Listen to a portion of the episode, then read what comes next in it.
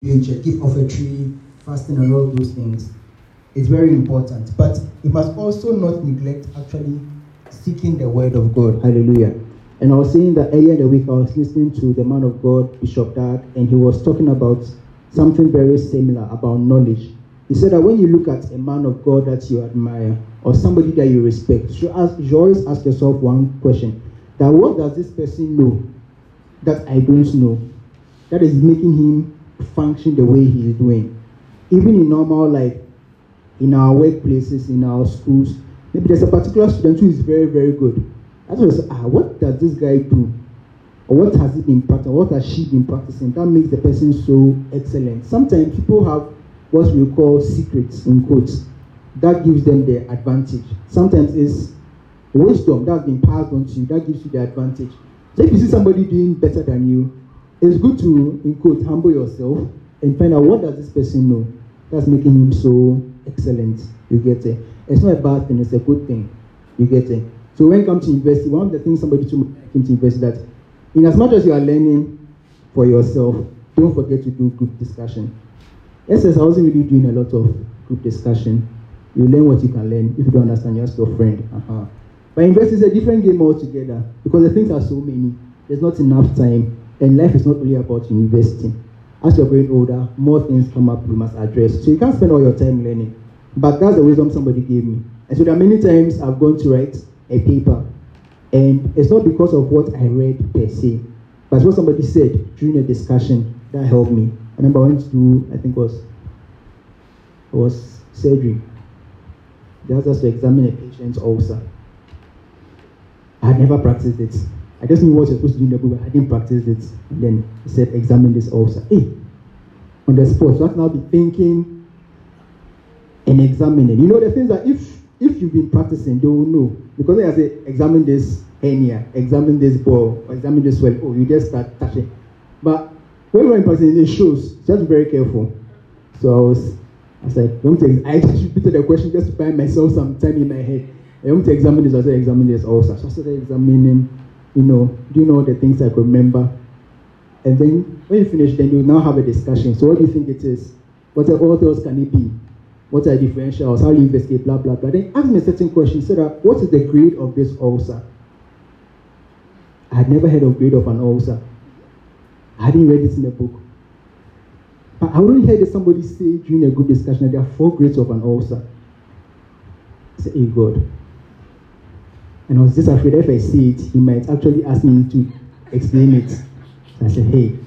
He said, what is the grade of this ulcer? I said, it's grade three. He said, very good, very good. Hallelujah. And then he went to something else. Hallelujah. So there's a wisdom for every stage in your life.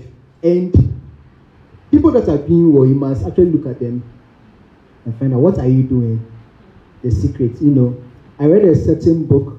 Um, I've actually forgotten the title, but the person who was book said that when it comes to people who have mastered a particular skill, whether it's playing the piano or the guitar or it's a sport or something of that sort. People have all sorts of theories. People say that you should have practiced at least 10,000 hours. When you do the calculation, if you want to practice 10 hours a day, it's a, it's a very, it's a maybe about 20 years. You have been practicing the, the skill for about 20 years. Depending on how you structure it, which is good to know. So when you, your children come, you start incorporating to them very early. There was a, a certain psychologist. He had three daughters. I think you've seen the news. He said he had three daughters, and then he said that a child can always be molded into a direction you want them to go into. So he said that he was going to use his children as, as an experiment. So he said he was going to teach them how to be chess champions, three of them. So from a very young age, they started learning the chess, and lo and behold, they actually became champions. I think one of the daughters became a champion female worldwide chess champion, but the other two were very, very good. And we're just trying to prove a point that once a child is born, with the right direction and the right instruction, the child can go in a certain way. So um, start early. So if we there's a people that do very well, people that play tennis and things. So they didn't start when they were 18 years old. They started when they were four or five. Their father or mother was making them do. It. They didn't even understand why. They buy them a guitar for say big guitar, small boy, but he's holding it. And a very short time, they the people that do this very well are we should see the Chinese and Japanese. You see a lot of videos, very little boys and girls. They are very excellent in whatever they do. You get it. Right now, the Chinese children, they are not learning what we are learning in school. They are learning how to code. They are learning how to use Python and things. If they start learning to code at six years old, by the time he's 12 years old, the thought is not even coming into your mind. And he's already had so many years of experience. You get it. So there's a secret. There's a secret to everybody's um, success. And it's good to humble yourself. So he was saying that we need to get knowledge. If you see a man of God operating a certain level of anointing that you desire, you must get closer to a man of God and find out um, what is the man of God doing that I'm not doing, or what does he know that I don't know. Because it's for everybody. You get it. The anointing is not just for a particular, it's for everybody, and you can work in all of them. From being honest, I must find out what is this person doing that I don't, I don't know. So he gave himself as an example. Um, this is an exhortation. The word is coming. Don't worry.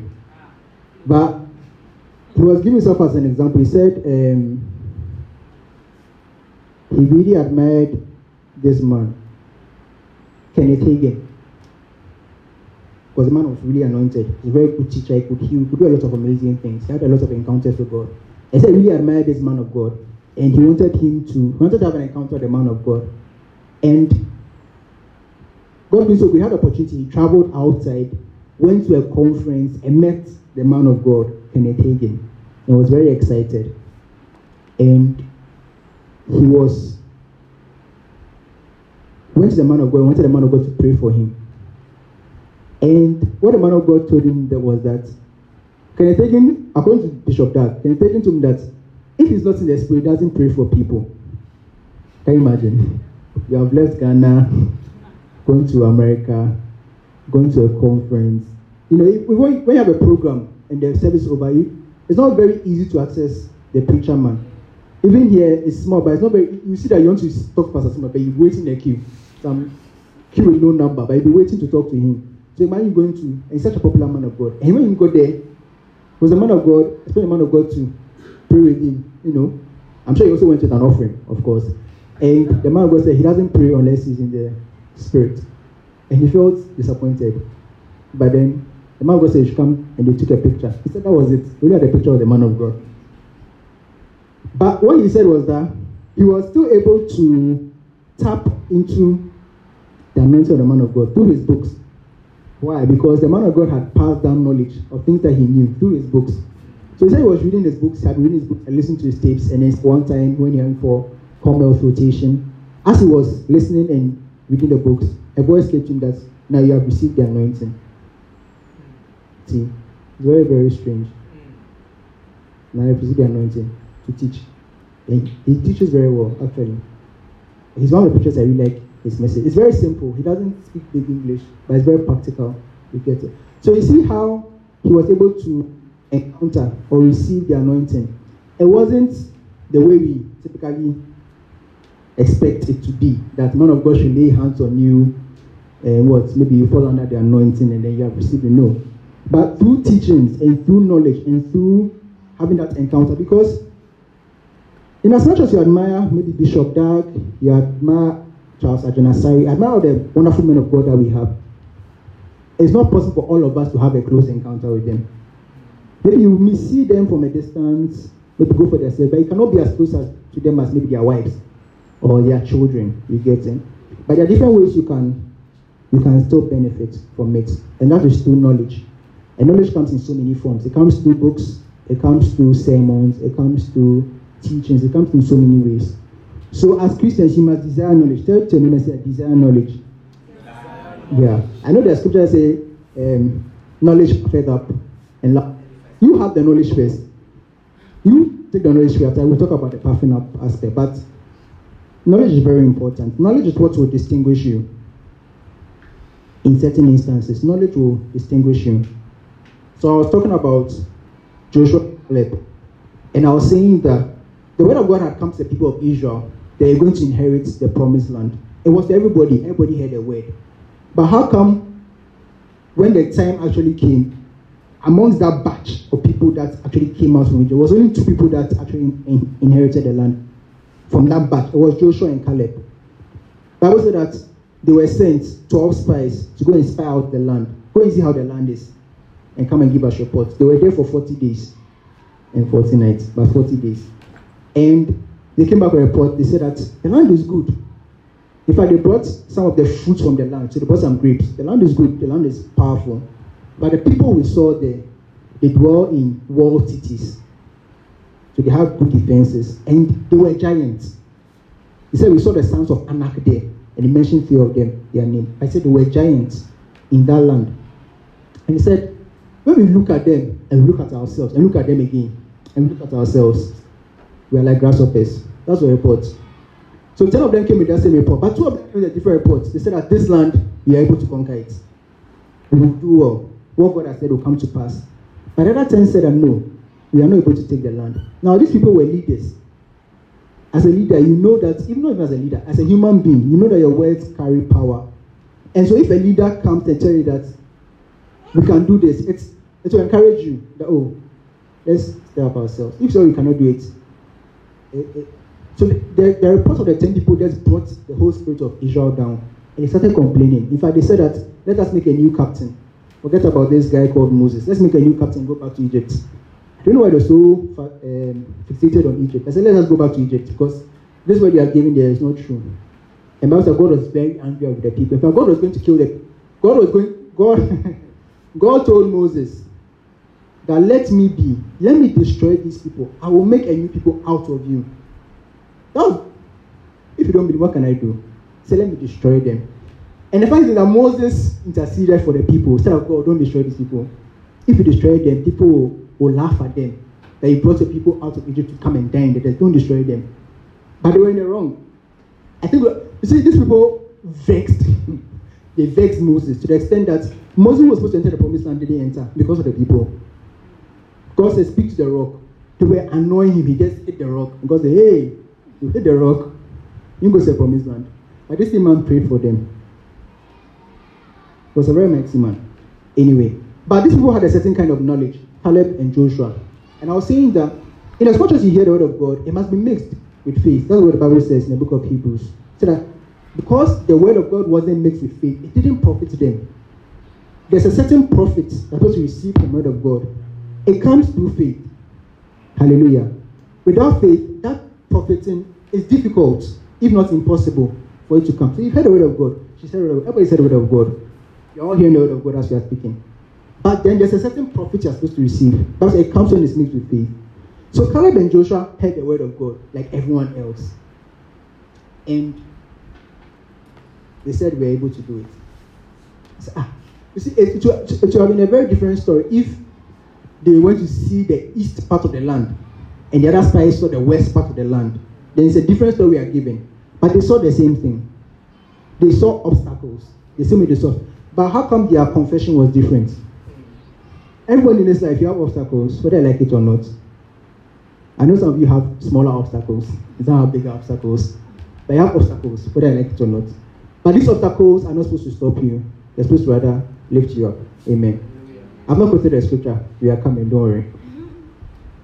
But it's so important to understand. So the question is, what did Joshua and Caleb know that the other leaders didn't know? Because the same way, they didn't hear a different way. It was the same way. What did they believe? Because I read earlier in the book of Joshua that even concerning the the giants, Bible said Caleb drove out those three giants. One man drove away three. Everybody knows David and Goliath. David killed Goliath. Nice. One man drove away three giants. What did he know? Because Caleb wasn't bigger than the giants. Thank you. Caleb wasn't bigger than the giants. Wasn't faster than the giants. Wasn't stronger than the giants. So how did he do it? The same word of God said you possess this land. But God says you go to Canada.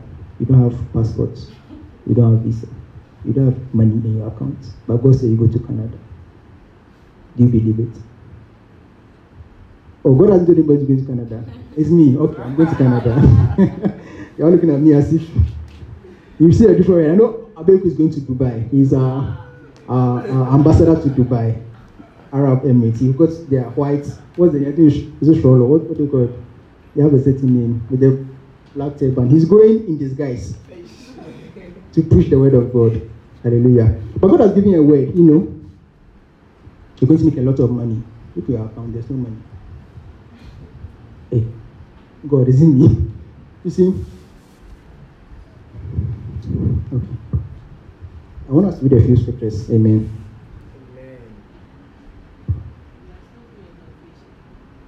We are still doing exhortation, yes, please. I want to read some scripture so I know that we came to church. Amen. I want to go to the Old Testament. I hear you guys like the Old Testament a lot.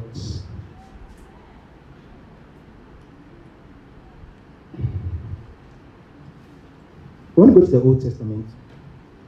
Let's open the book of Zephaniah.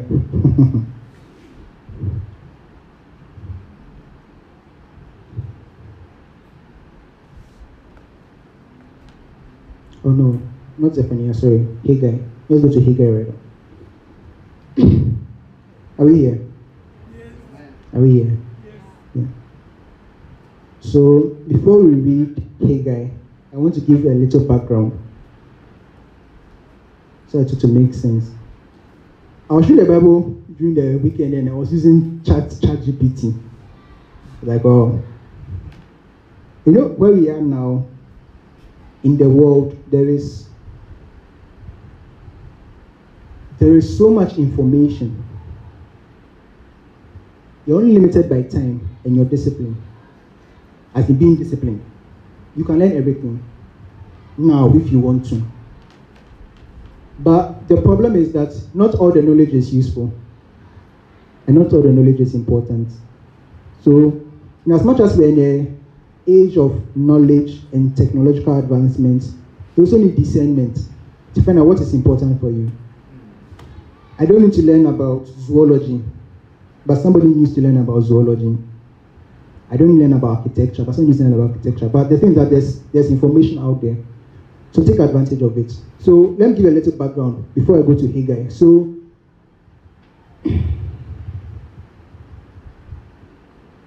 let me start from the beginning. So from the Old Testament, we know the fathers. Abraham gave birth to Isaac. Isaac gave birth to Jacob. And then Jacob had 12 sons, the tribes of Israel, from Reuben all the way to Benjamin. Joseph, everybody. Joseph was sent into Egypt. And when he was in Egypt, he became powerful. There was a famine, and Jacob and his family went into Egypt. Went into Egypt. Joseph died. The Pharaoh who knew Joseph died, and the Israelites multiplied. When they multiplied,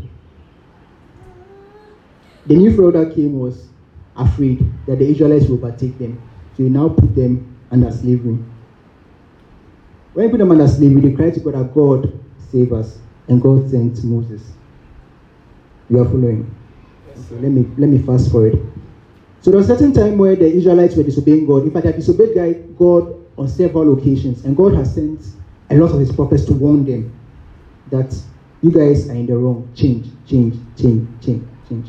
They will change for some time and they'll go back. And eventually God got angry and said, Look, I'm going to bring a certain man called Nebuchadnezzar. You know the story. Nebuchadnezzar to come and then subdue them. So Nebuchadnezzar came. He destroyed the whole city. He destroyed the house of God. He took some people from Egypt back into Babylon, including Daniel. You know these stories. I'm just reminding you. So I go back into, into, into, into Babylon.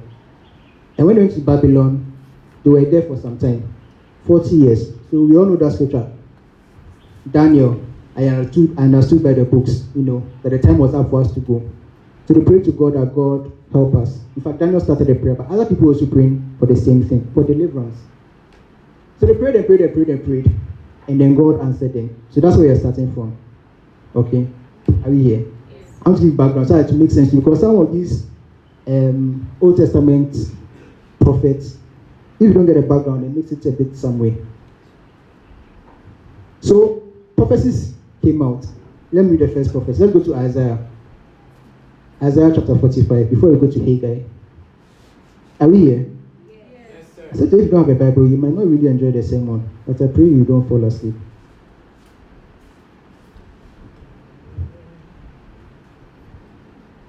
So we know God's people are Israelites.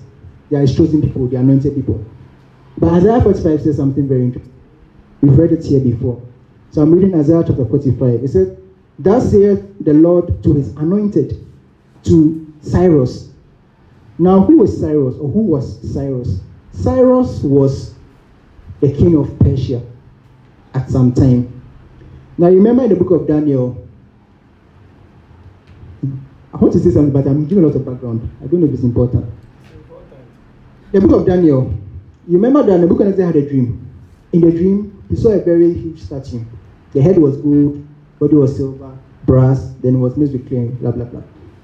He didn't understand the dream. He called for his people, explained the dream to me, explained the dream to me. Then Daniel came and explained the dream to me. Some of the kingdoms that were to come. And the last thing that was shown was that there was a huge rock that came and broke the statue. That rock was referring to Jesus Christ. But he said something. He said that the first part, which was the gold, was the kingdom of Babylon, which was actually for him, Nebuchadnezzar. He said after that, another kingdom will come. It will be as powerful as your kingdom, but be powerful. So it was represented by silver. And that silver um, kingdom was the Persian kingdom. You get me? So this is a point where Babylon had now given way to Persia. How did it happen? Nebuchadnezzar's son was very stubborn. Was having a party, drinking, brought the items of God into the house. They were all drinking, having fun. Then were there now, then their hands started writing on the wall. Mene, mene, tekel, blah, blah, blah. Say, you've not seen this before. Then they called Daniel. Daniel said, Look, your kingdom has been taken away from you. That's saying that the Persians came and they ruled. So now, the Israelites were under the Babylonians, but now they have been taken into the Persian kingdom. And now Cyrus was the king during that time. And people were praying to God that God deliver us. So now this is what the Bible says. Isaiah 45. It says, Thus saith the Lord to his anointed, to Cyrus, whose right hand I have holding. Now, why would God call, in quotes, an unbeliever my anointed? They are not the people of God. The people of God are Israelites. Even if you have mentioned a prophet or a king or something, but talking about somebody else who is, in quotes, an unbeliever. He says, Thus saith the Lord to his anointed, to Cyrus, whose right hand I have holding, to subdue the nations before him. It's as though God has approved of Cyrus. A lot of things that happen, you know, in our minds, we expect it to go a certain way. That is God working to his people, should work to a certain way. But God doesn't use your ways. Somebody who is not in quotes, in quotes, one of God's people, God is calling his anointed. He said, I have, I have what? I have whose right hand I have holding to subdue the nations. It's as though God was with him as he was doing the subduing. But indeed, God was with him. Okay. So that I will loose the loins of kings and to open before him the two-leaved gates. The gates shall not be shut. Said, I will go before thee. This is Cyrus. I will go before thee and will make the crooked paths and make the crooked places straight. I will break in pieces the gate of brass and cut in sunder the bars of iron. He said, I will give thee treasures of darkness and hidden riches of secret places, that thou mayest know that I, the Lord, which called thee by name, I am the God of Israel. Wow. God was just assuring this man that victory wherever you go.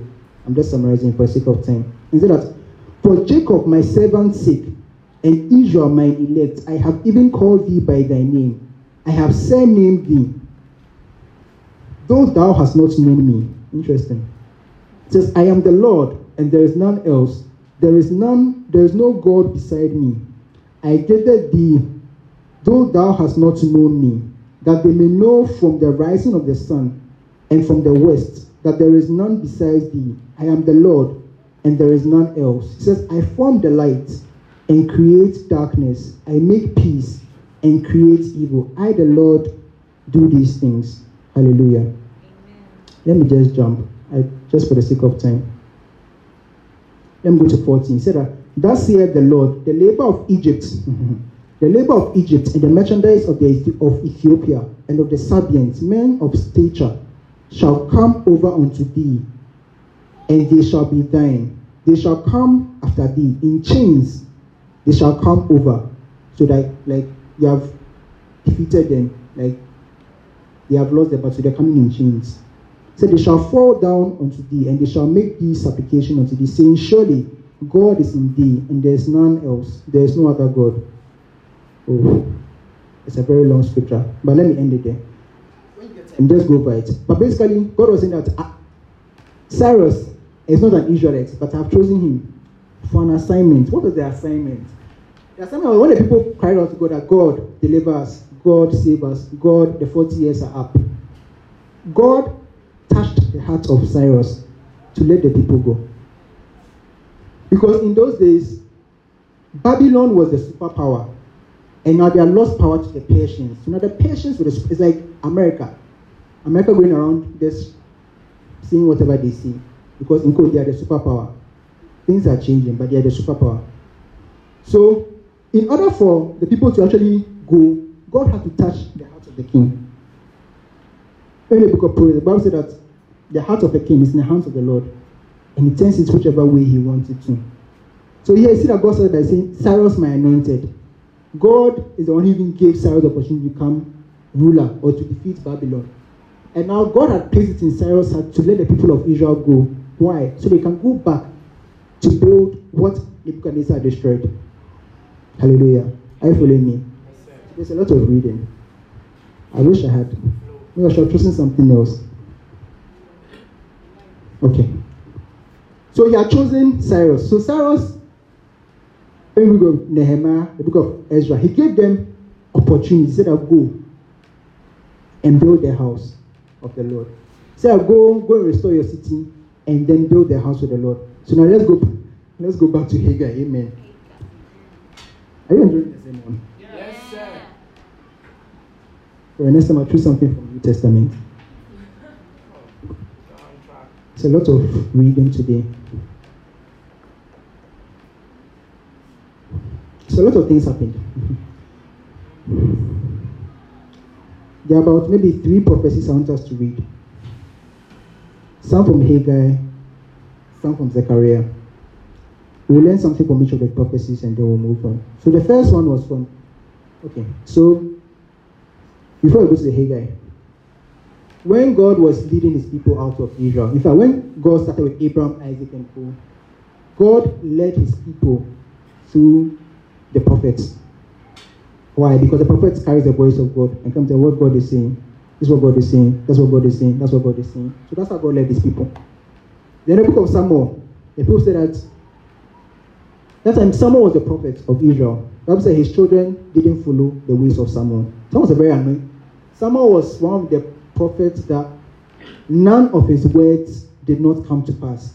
Everything Samuel said came to pass. He was a mighty prophet of the Lord. The Bible says that his children didn't follow him. Children followed about prophets and other things. So the people said that we don't want your children to lead us. Say that let God give us a king. That's what they asked God. Say, God give us a king, like the other nations. So they are not every other every, every other nation had a king. King this, king this. When comes to we don't have a king, no. It's only Prophet Samuel. We don't have a. So they were feeling left out. And Samuel wasn't happy with the request, but he still took it to God. And God also wasn't happy with the request that they had made. He told look, they've not rejected you. They've rejected me. But I'll still give them a king that they asked for. And the king came with so many problems. If you read the Bible, a lot of problems came through the kings, including the first king who was Saul. A lot of problems. You see, God's system and man's system. Mm. But God sees somebody doing something, not to do the same thing, so give us a king. Mm. So then they called, they called, they called Saul. Saul came and did what he did, and David and the rest came. So now God was not leading the people only through the prophets. Now seeing the people through the prophets and the kings. So those are the leaders of Israel. So you had in quote a physical leader, or yes, say a physical leader. You had a spiritual leader. So the physical leader of your day was your king, and your spiritual leader was the high priest. These two were the superpower. Maybe you see their parliament and executive, or parliament and judiciary, or something of that sort. But these are the people that led the people of God.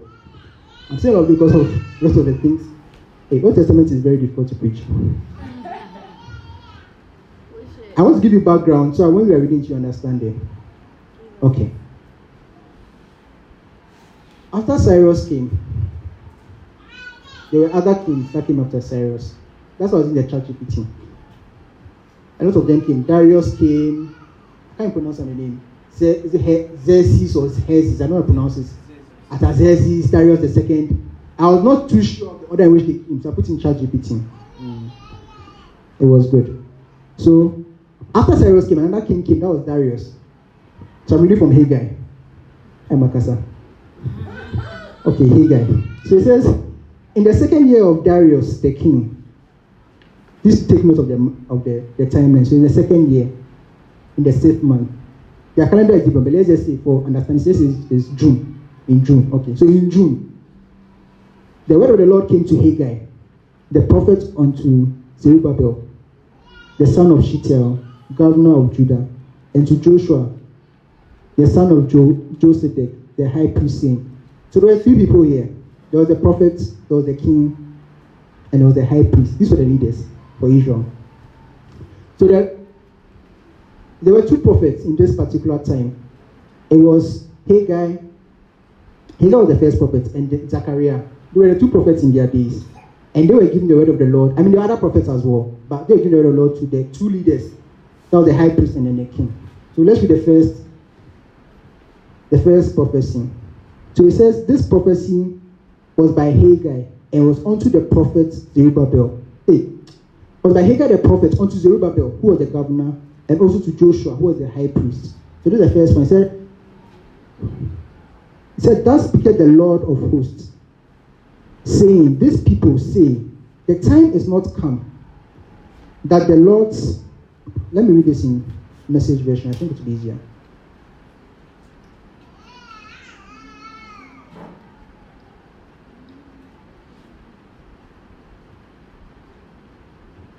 I just want to change the version. Okay, yes. So a message from God of the angel armies. I'm reading Haggai chapter 1, verse 2. It's a message from God of the angel armies. The people procrastinate. They say that they say this isn't the right time to build my temple, the temple of God. Shortly after that, God said more, and Haggai spoke it. He said that how is it that it's the right time for you to live your fine your fine new homes while the home of God is in ruins? Said that and a little time later, God of the angel army spoke out again. Said, ah, Take a good hard look at your life. Think it over. Said that you have spent a lot of money, but you haven't much to show for it. Say you keep filling up your plates, but you never get filled up. Say you keep drinking and drinking and drinking, but you are always thirsty. So you put on layer after layer of clothes, but you can't get warm. And the people who work for you, what are they getting out of it? Not much. A leaky, rusted out bucket. That's what. Verse 7 said, That's what the God of the angel army said. Take a good hard look at your life. Think it over. Then God said, Here's what I want you to do. Climb into the hills and cut some timber. Bring it down and rebuild the temple. Do it just for me. Honor me. You've, you have had great, great ambitions for yourselves but nothing has come out of it. The little you have brought to my temple, have blown it away. There was nothing to it. And why? Because you have run around and caught up with taking care of your own house. My, house, my home is in ruins. That's why. Because of your stinginess. And so I've given you a dry summer and a skimpy crop.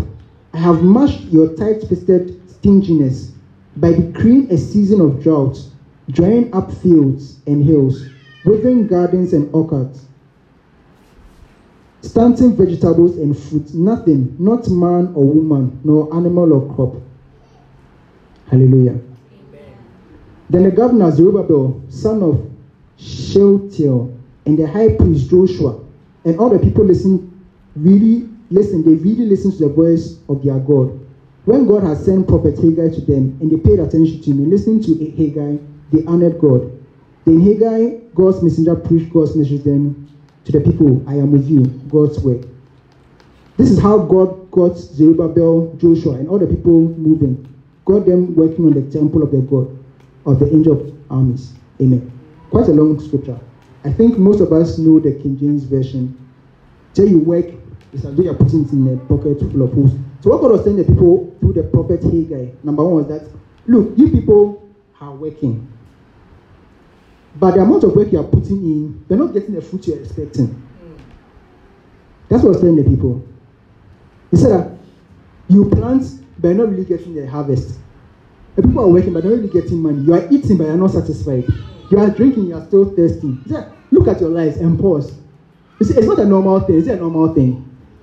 For instance, if the whole year is not planted a new crop, you shouldn't expect to get a harvest. Yeah, you've not planted, you shouldn't expect. If you planted, you should expect a harvest. That people have planted expecting a harvest, but they're not getting anything. But God was trying to communicate something, but they were not getting it. He was saying that, look, you have neglected my house. That was the first prophecy. You've neglected my house.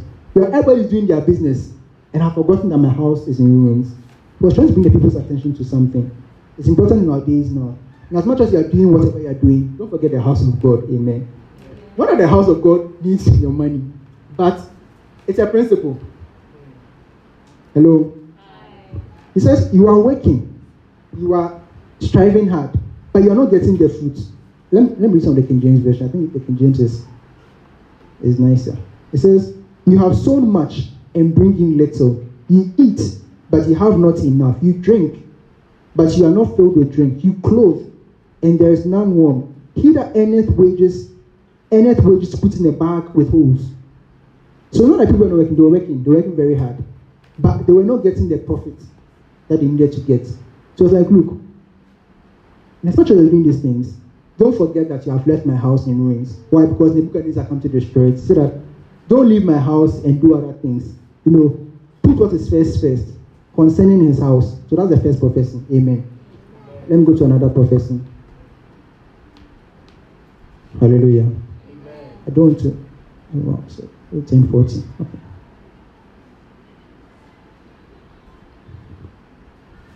I want us to read another prophecy from the book of Zechariah.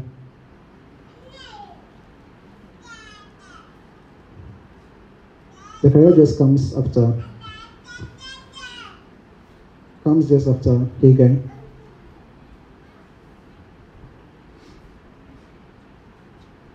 So Zechariah, I want us to read the second prophecy, Zechariah chapter 3.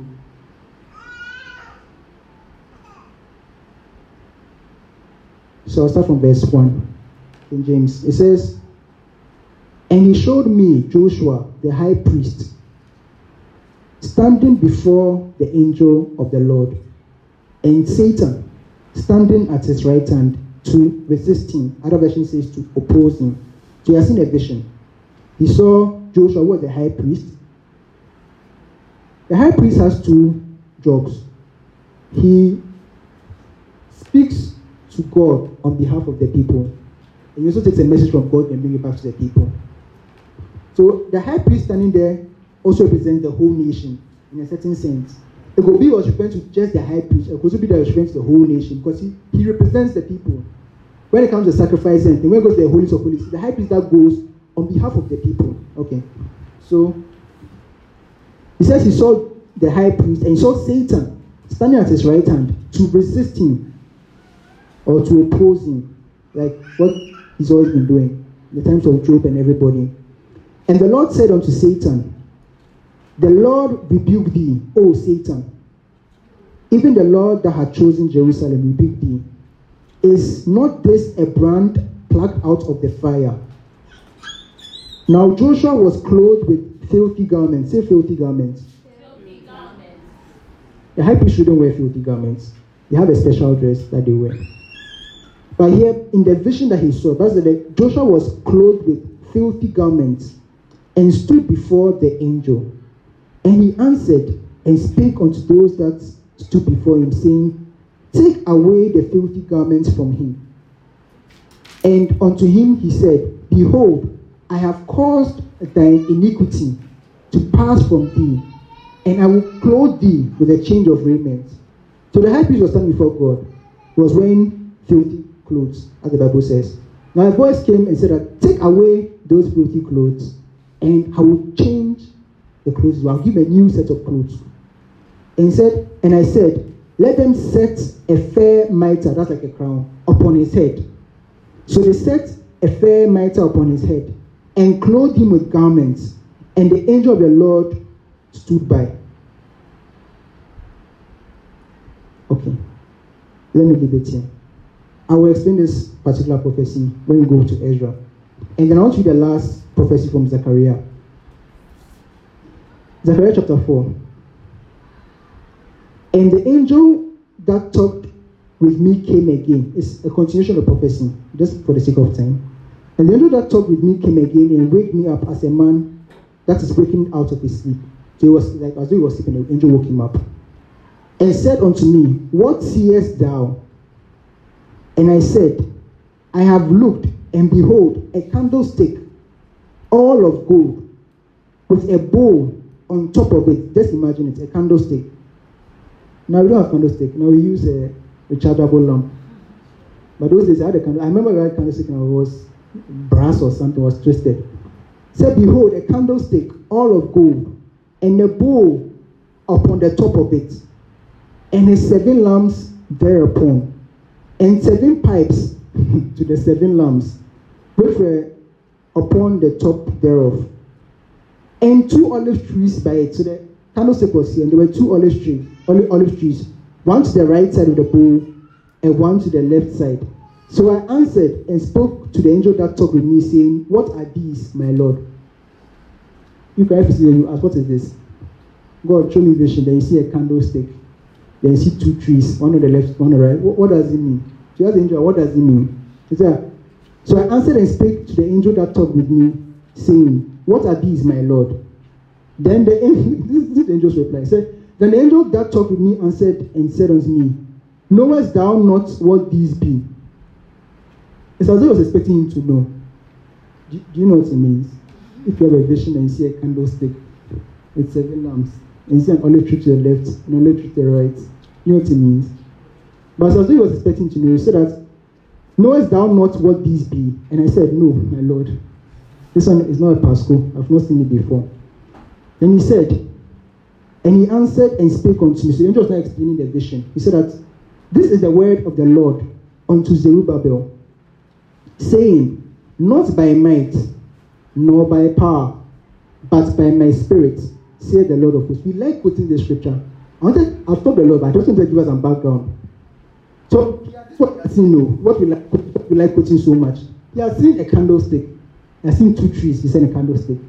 And said, I don't know what it is. You tell me what it is. And this was explanation. He said, This is the word of the Lord unto Zerubbabel. Now, he said Zerubbabel was like their governor or the leader. The first prophecy was about the high priest, who was the leader, who was clothed in filthy garments. I said I'll explain that one. The second one was also about the other leader, who was Zerubbabel. And he said that this is the word unto you, unto Zerubbabel, through Zechariah. Said that not by might, nor by power, but by my spirit, says the Lord of hosts. What do you think he was talking about? They had a work to build the house of the Lord. Amen. The house of the Lord was beautiful. This house of the Lord is. It was one built by Solomon. So you know how beautiful that house was. It wasn't a small house, it was a beautiful house. And they had the task of building a house. That's why I read the first prophecy. So that why you guys going about your business and you forgotten my house? Go back and build my house. That was the prophecy basically. Now these people were under the hands of another king. So they were not independent. They didn't have work, they didn't have anything to do. But God was still asking them to go back and build the house. With what? Number two, you have been subdued by a certain nation. So you don't even have the liberty to go. You, get, don't have the freedom to go and do it. Number two, you don't have the resources to go and do it. Number three, you have enemies everywhere. Israel, if you know that Israel, they have a lot of friends as a nation. They have enemies. You know, Solomon in his wisdom married a lot of people and had peace. But the nation Israel, everybody hated them. It's even like now Christianity. Those people hate Christianity. You don't even get where the hatred is coming from. But just because they hated me, should also hate you. So accept it. Think about, you know, when we read the news, all this gay, lesbianism, all these things, you know. When other people talk, about, when other religions talk about they're very careful in their response to them. If a Muslim nation, they're very careful with the choice of words, you know, they are afraid. When it comes to Christianity, like everybody takes Christianity in quotes for granted. Like, what you guys? If you're a man, go and draw a picture of Muhammad and see if he'll not come and catch you. When it comes to Christianity, everybody does, like, you know. So the hatred is, is normal since those days. So let's take it like that. So he says, they begin a task to go and build the house of God. I said, Not by might, nor by power, but by my spirit, says the Lord of hosts. What does this mean? Because goes to the Lord. It's who has said the scripture before. You said it before. So doesn't sound like just me. So, not by might, nor by power, but by my spirit. How was God going to do this? Was saying that, you see, the people, time, the people were very discouraged. The one you, see, some, some of them, when they were taken, they hadn't gone back to their hometown to see how it was. So when Sarah was given permission to go, they saw they were, they were very sad. Oh, this house of the Lord, built by Solomon in all his beauty. You know, Solomon wasn't a small king. And he put his heart into building the house of God. Everything is broken down, everything is destroyed. There are no walls around the city. It's like, it's like some zongo or ballers. Like, it's destroyed. They're very sad. And God said, build my house. How? How we build a house? So people were very sad. Number two, they had a lot of, yeah, for the sake of time, a lot of enemies. Even in the book of Ezra and Nehemiah, whenever they wanted to build a house, people come and say, hey, who has to build a house? Who has to build a house? They are going to report to the king. Okay. So he said, Not by might, nor by power, but by my spirit, saith the Lord of hosts. Verse 7 says, Who art thou, O great mountain, before this one, I also like putting this one. Who art thou, O great mountain, before Zerubbabel?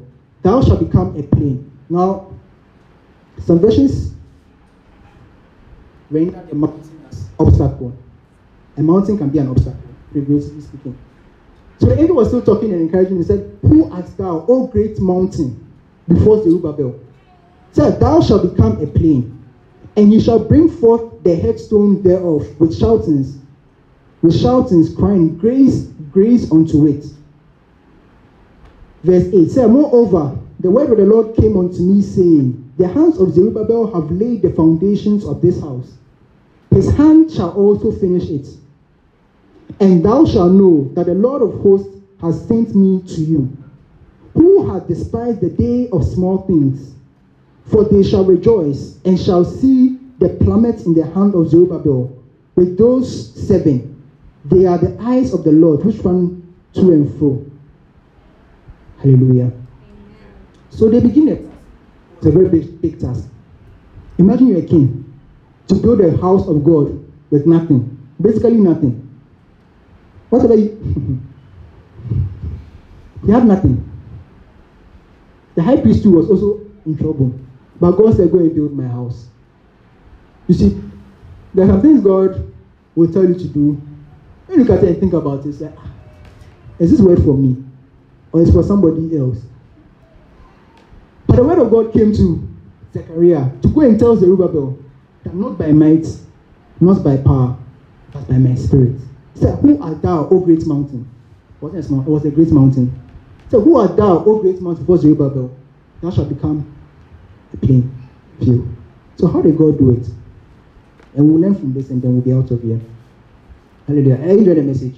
Yes, sir. Yes. I will, I will not read Old Testament again. It's, it's a lot of talking. But I just want you to follow. We'll, we'll be done very soon.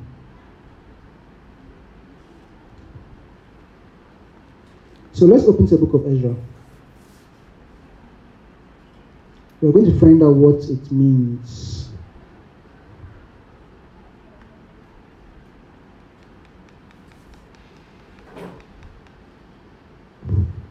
I will just some of the verses for the sake of time. But just give an idea of position they faced and how God responded, how God fulfilled that particular way. That not by might, not by power, but by might. But how God fulfilled that particular way. And we'll be encouraged. So, Ezra, let me start from Ezra chapter 4. So, Ezra chapter 4, I'm reading from verse 3. It said, But Zerubbabel and Joshua, so Zerubbabel was the governor, Joshua was the high priest, and the rest of the chiefs, chief of the fathers of Israel said unto them, you have nothing to do. Okay, let me just. So when they started building the house, there are people that are surrounding them said, Let us help you to build a house. the other nations, like, oh, let us help you. They said that, no, don't come. We'll build our own house. Why? People were up to mischief. They didn't mean to build a house. They meant to actually frustrate them. So they said, don't come. We'll do it ourselves. Okay. So when they when they asked if they could help, they said no. So they said, You have nothing to do with us to build an house unto our God. We, we ourselves together we build unto the Lord God of Israel. As King Cyrus, the king of Persia, commanded. Now, Cyrus was the first um, Persian king. Then the people of the land weakened the hands of the people of Judah and troubled them in the building. So I said a lot of, of opposition. God had given a word that go and build a house. They didn't have the resources to begin with. And even on top of that, the people around them were also frustrating the work. So said the, the people of the land weakened the hands of the people of Judah and troubled them in building. Said they hired counselors against them to frustrate their purpose all the days of King Cyrus. So they started a building in the time of Cyrus. Cyrus died. Other kings came. And then Darius came. Said that during the time Cyrus was alive, so he died. They frustrated the work of God.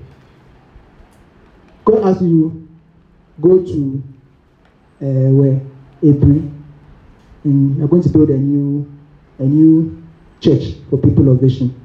And you go there, people you don't have the money, you don't have the resources. And people they are also fighting you. Like, hey, this land is for our father, take it to court, take it to all of these things. So he said they hired counsels against them to frustrate their purposes all the days of Cyrus, king of Persia, even until the reign of Darius, king of Persia. For the sake of time, uh, so let me not read everything. So the, the people wrote a letter to the king. He said, Look, something is going on that I think you must come and find out. These people are building a house. Who gave them permission? It was it you? If not, let us stop them. Just to summarize what was said. And in fact, it was so bad that they, they, they asked the king that the king should go and look into their records. That these people, Israel, you are giving permission to go and do it. If you knew the kind of people they were, you now you tell them to stop. So he went, they read the letter to him, and he said, give them commandment that they should stop building the house. Okay. So let me let me continue. So chapter 5. But God had given them a word that they should continue building the house. So chapter 5 said that then the prophets Haggai and Zechariah prophesied unto the Jews that were in Judah and Jerusalem, even the name of the God of Israel. Then rose up Zerubbabel. He said, O great mountain. Said, Then rose up Zerubbabel, the son of Shealtiel, and Joshua, the son of Josadak, and began to build the house of God, the house of God, which is at Jerusalem. And with them were the prophets of God also helping them. And at the same time, another king came, Tasnia, governor of the river, and another another another set of people. And he said that what are the names of the men that are making this building? Because they had sent a first letter, and the king had ordered that they should stop building. But then the people of God went on to build. And they said, Hey, you guys are really stubborn. So wrote another letter. He said, Once you know the names of those who are in charge of this project, so I go and present it before the king. So that what are the names of the men that are making this building? But the eye of their God was upon the elders of the Jews, that they could not cause them to cease. So they, even though they said it, they, they didn't stop, they continued because they received a word from God. So till the matter came to Darius, and they returned answer by letter concerning the matter. Then he goes. So they basically, just for sake of time, they were basically tricking them that my king, he told them to stop. Your predecessors said they should stop, and they are still doing it. So we are come to inform you. Okay. It's a very long letter, but I don't read it. So when they said all of this, they said Darius the king should go and check their records to see what to verify that what they were telling him was true. Now in the beginning, read from Isaiah 45 that Cyrus had been anointed by God to do a lot of mighty things, including letting the people of Israel go and build. So then Darius said, Fine, with wisdom. Say, okay, let me go and check the records and see what has been said about these people. You see, you don't you don't start a fight without evidence. say, hey, you're not supposed to do that. I also start fighting. Don't do that. Mm-hmm. So Darius the king made a decree and a search was made in the house of the rules. They went to check the records where the treasures were laid up in Babylon. And there was found at Akhmah, in the palace that is in the province of Medes, a roll, and there was a record that was written. It said that in the first year of Cyrus, the king, the same Cyrus the king, made a decree concerning the house of God at Jerusalem. Said, let the house be builded the place where they offered sacrifices, let the foundations thereof be strongly laid. The height thereof three some cubits, and the breadth thereof three score cubits. And said, with three rows of great stones and a row of new timber, and let the expenses be given out of the king's house. And also let the golden and silver vessels of the house of God which Nebuchadnezzar took forth out of the temple, which is at Jerusalem, and brought unto Babylon, be restored, and brought again unto the temple, which is at Jerusalem, every one to his place, the place, and place them in the house of God. And now, therefore, Tasnia, governor beyond the river, and which are beyond the river, let me just skip verse 7 said, Let the work of this house of God alone, let the governor of the Jews and the elders of the Jews build the house of God in his place. Do you understand what's being said? And, and this is very heavy. The first, first scripture was from Isaiah. God has chosen you, you are an anointed man of God to do my work. Isaiah gave a prophecy, gave a word that let this people go and build the house of God. So when they came again with the second report about the was he didn't know he's a new king, but he's a wise king. So okay, let me go and check the records. So he must have records. Unfortunately, this part of the world it doesn't really favor that because we didn't do a lot of records, Africa. So we know we did a lot of things, but there's no proof. Like they have proof. So let us go back to the records and see what was said. Because you are saying this, but maybe some, the record is saying something else.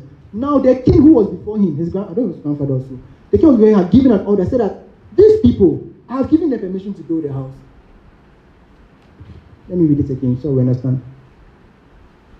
So in the first year of Cyrus the king, the same Cyrus the king, made a decree concerning the house of God at Jerusalem. Let this house be builded. Cyrus was the most powerful king in his day, even more powerful than Egypt. If before Nebuchadnezzar came to actually destroy Israel and did what he did and took the he had actually stopped by Egypt before he came to Israel and destroyed the Egyptians. They were the superpower of the day, and the Persians were in charge. And now they were the superpower of the day.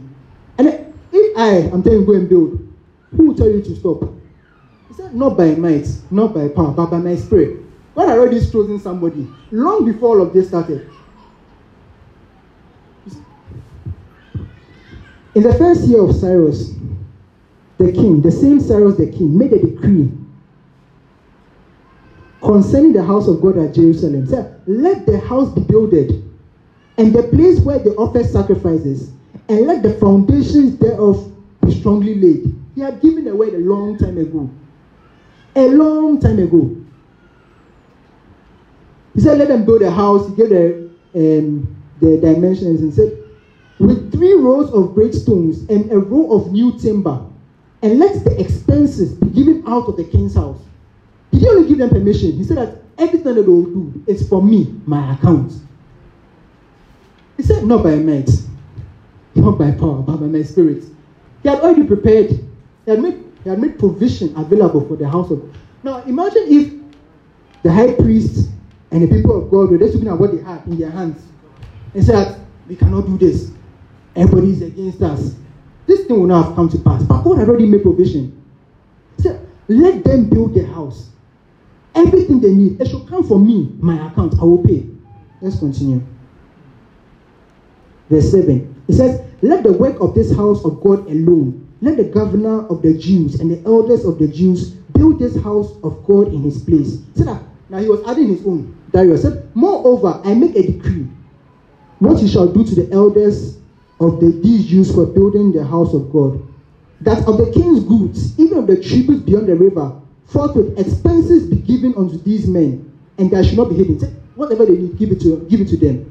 So that and what and that which they need of both the young bullocks and the rams and the lambs and the burnt offerings of the God of heaven, wheat, salt, wine. This were in, this were in captivity. oh. He wheat, salt, oil, according to appointment to the priests which are at Jerusalem, let it be given them day by day without fail. So now they have permission to build. They have permission to build their house. They had a resource to build their house. Even the things they used for sacrifice said that let it come from my account. That they may offer. That they may offer. Hello. That they may offer sacrifices of sweet savors unto the God of heaven and pray for the life of the king and of his sons. So let them do what they are doing. Whatever they need, give it to them. Don't stop them. And let them offer sacrifices unto God. So you even pray for us. Excuse me. If you build your temple, how does it affect us? It doesn't affect us. If your God is really God and pray for us, it will help us. Verse 11. And he said, And also I have made a decree that whosoever shall alter this word, this is it, there was also back and forth concerning Israel. She said that I'm now making my decree. So whoever will alter this word, let timber be pulled from his house, and being set up, let him be hanged thereon, and let his house be made a dunghill. And the God that caused his name to dwell there destroy all kings and people that shall put their hand to the put their hand to altar or to change, and to and to destroy this house of God which is at Jerusalem. I Darius have made a decree. Let it be done with speed. Look at the response. The people that accusing them said, then Tatnai, governor on this side of the river, and then the other guy, Shetharboznai, and their companions, according to that which Darius the king had sent, so they did speedily. Hallelujah. Speedily. They didn't waste time. Why? Because the king has decreed something. Now, before all this, they were like, how are we going to build the house of God? We're in captivity. We don't have anything. We have no resources. Let's just think about ourselves. God said, go and build my house. Now they started building the house. They feel facing opposition. I want us to be very practical with this thing. We were facing opposition. Things that normally would have stopped. You're taken to court. You can't consider the house. Good reasons. But the voice, the word, word of the Lord came to them like, continue building my house. So they continued. Said, not by might, not by power, but by my spirit. This is the spirit they were talking about. God had already prepared in advance the king. He has stirred up in Darius. Look, everything they needed was made available. Said that what they need to build a house, give it to them. What they need for sacrifice, give it to them. If anybody opposes them, let their house be burnt. What again do you need? Hello? The most powerful king in their day had given a word. These other Taxnian, they can't do anything. They they obeyed speedily. They didn't waste time. Nobody wants to offend the king. And provision was made available. I'm talking to you now. God has told you to do, God doesn't tell you to do small things. It's always something big and something that beats your mind. He said, it's not by power and it's not by might. It's by my spirit. Do you get it? If these were looking to themselves, how would they do this house? Why they go? They are not going to do collection and collect the money, put it down. Now going to look for people to protect them as they're building their house. Now going to look for sacrifices. Now going to put animals and when will they finish? But they were trusting in God that God has said this, it will come to pass. And God fought. They didn't even lift a finger. Despite when they came to accuse them, did they say? They didn't say anything. Just continue. God fought for them and gave them something far better than their minds could even imagine. Now the king was backing them. Said, listen, they have to finish it so they will even pray for us. Let them finish so they will pray for us that we want the king and his sons. Said, not by might, not by power, but by my spirit. Hallelujah. So God will always lay something in your heart to do. And it will look very. It has to look hard. So you know that it's by the spirit. And there be a lot of opposition as well. Say, who art thou, O great mountain, before Zerubbabel? I had a lot of opposition. Even within the Israelites, they were causing trouble for him. And I mean, because of time, you can't go. You have to come back. Ezra had to come. Ezra was like a scholar. He had to now come and set the spiritual tone. Because they had forgotten about God. They didn't know the things about God, but they had a record. So this, God's word says this, we shall do this. God's word. He came to, a lot of restoration had to happen. But the thing is that God had made preparations in advance. So think about your life now and what God has told you to do. What if God has already made the provisions available? Have you thought about that? What you're looking for, God has asked you to go and set up an orphanage. You don't have a land, you don't have cement, you don't have blocks. But if you believe, just like these people, that God already has provision for me, sir, not by might, not by power, my spirit. Say, Who art thou, O great mountain before Zerubbabel? You shall become a plain field. So God wants you to trust in His word. Like Caleb and Joshua. How does Caleb? You you help me. You see, we know David. David killed Goliath. You say, I fought the bear, I fought the lion, took a stone, pa, pa, pa, knock out This man drove away three giants, not three. Three. Was he stronger than I don't know, maybe he was stronger than David. Three giants. How? The word, the word of God had come, and they believed in the word. So that will be the greatest battle as believers, is to hold on to the word of God. Because the word of God in itself has the ability to do all that I said it do. But how you will mix it with faith, no. That is the thing. So God has given you great promises in your personal life, in your finances, in your academics, in your career. But understand this if God has said it, then He has definitely made provision. He prophesied through Isaiah concerning Cyrus. Cyrus made a decree. He, see, even in the, the, the prophecy concerning um, Cyrus, they said something. I want to, I want to read it. I think my time is up. I want to read that particular part. Okay, so Isaiah Isaiah 45, verse 4. So that for Jacob my servant's sake, was about Cyrus. So for Jacob my servant's sake, and Israel my elect, I have even called thee by thy by thy name. I have we're talking about um, Cyrus. So I God I have called you by name, and I have surnamed thee. So you are part of my family. If I'm a surname, you are part of my family. So I have surnamed thee. Though thou hast not known me, so he, you see, Sarah, Sarah did something, but he was being led by the Spirit of God, but he was being led by the Spirit of God, but he was being led by the Spirit of God. There, there are people that you meet that will favor you. They don't even know why they are doing it. It's not as if they are possessed. Bible said the hearts of the king is the hands of the Lord. So they, favor, they, don't, they don't even know why they are favoring you. I, I just like you. Well, I don't know, I just like you. And they sometimes just need somebody hold your hand to take you to a certain door. That is it. Your life has changed. But the person who did it, doesn't know why he did it. I was inspired by the Spirit of God. I'm saying this that because God has said a lot of wonderful things concerning this ministry. God said a lot of wonderful things concerning you. I want you to believe it that the people of God did. Despite the opposition, despite their trouble, despite the things that came around them, be assured that God has made provision for you. And hold on to his word. Hold on to his word. I was saying earlier that it's like the cow that is chewing. If you come and hear it of God, you've heard it, it's good. You've taken it inside. But it has to come out again.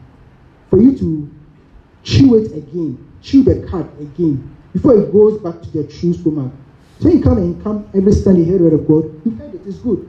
Go into your first stomach, it must come out again. You must chew it, you must meditate on it. That's why you're able to extract everything that God has planned for you. You get it? God doesn't have any small plan for anybody over here. God's plan for everybody is a big plan. It's a big, it's not it's never a small plan, it's always a big plan. And there is always an obstacle. If there's no obstacle, then it's a very, I don't know, I've not seen some before. Because Jesus Christ, he didn't have obstacles in his work. He said, Whoa, if all men like you. It's a message. But there'll be obstacles. And he's saying that who art thou? O great mountain Zerubbabel, thou should become a plain field. Hallelujah. Let this be your assurance. Let this be your hope. Let this move you into a deeper time of prayer and fellowship with God. And God will show you deeper things. There are lots of things that we have a very short time. And there's a lot of things God wants us to do. Maybe work together with Him, we're going to do everything before our time is up. Hallelujah. Amen. Let's be on our feet. Time is up. Let's be on our feet. Let's close our eyes. I want to close. I just want to make a prayer this morning. We pray unto God this, even concerning the word He has given unto us, the word He has given unto our families, the word He has given unto the church, the word He has given to us as individuals, we want to make a prayer to God this morning. We are praying that the Lord Himself will cause us not to lose sight of these words. He will help us to grow our faith in His word. We are praying that whatever thing that may seem like an obstacle, may seem like an impediment, may seem like a mountain, literally like a mountain before us, will become a plain field in the name of Jesus. We are praying that the Lord Himself will remind us of the words He has given unto us, the words He has spoken unto us. We are praying that the Lord Himself will cause His word to be fulfilled in our life. We want to pray that anyone that is discouraged, anyone that is cast down, anyone that doesn't seem to know is coming from, will have their eyes fixed on Jesus, will have their hearts fixed on Jesus. That the Lord that has declared these words will be the same Lord that will cause them to pass in the name of Jesus. We want to pray right now that anyone that is weak in faith, anyone that is stumbling at the word of God will be encouraged, will be strengthened in the name of Jesus. That the word of God will be established in your life. That the word of God will be fulfilled in your life. Me make a prayer this morning that the Lord Himself will speak. He will speak. He will speak unto you, and you will see His word come to pass. Begin to prayer right now in the name of Jesus. Bezatima labazute palabazute palabaronto zefe labaremeno shiko tamaramaduske parabazute parabaduske rabaduske balaba tamba remedo jale mekuja zemota mandele palo zemeka zeyoto zeyoto mande zeme lagiza labalaza tamalaban alabale besota in the name of Jesus, in the name of Jesus, in the name of Jesus. So we are praying. Heavenly Father, we thank you so much for today. We thank you, Lord, for the opportunity you've given us even to hear your word this morning. We thank you, Lord, that you are with us. We thank you, Lord, that the words you speak unto us, they are yea and they are amen. There is no lie, there is no doubt in your word. It's our prayer, Lord, that your word will be mixed with faith in our hearts, oh God that you will strengthen us, you will cause us to see, you will empower us, and let your word be fulfilled in our life. We thank you for the life of this ministry. We thank you for the lives of every single person in this house. Anyone that is downcast, anyone that is discouraged, anyone that feels like things are not going to turn around. I pray, Lord, that by your spirit you will stir them up and cause them, Lord, to fulfill the things you have spoken and declared over their lives. Father, we thank you.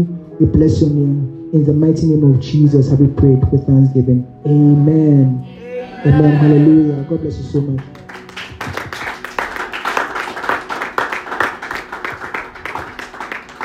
Amen. Can we pray? Can we pray for Pastor Kwame? I want you to release words of blessings into his life. What a word. What a word. What a word. Can you, in the next one minute, bless his life? Release the grace of God upon his life will continue to increase. The Lord will extend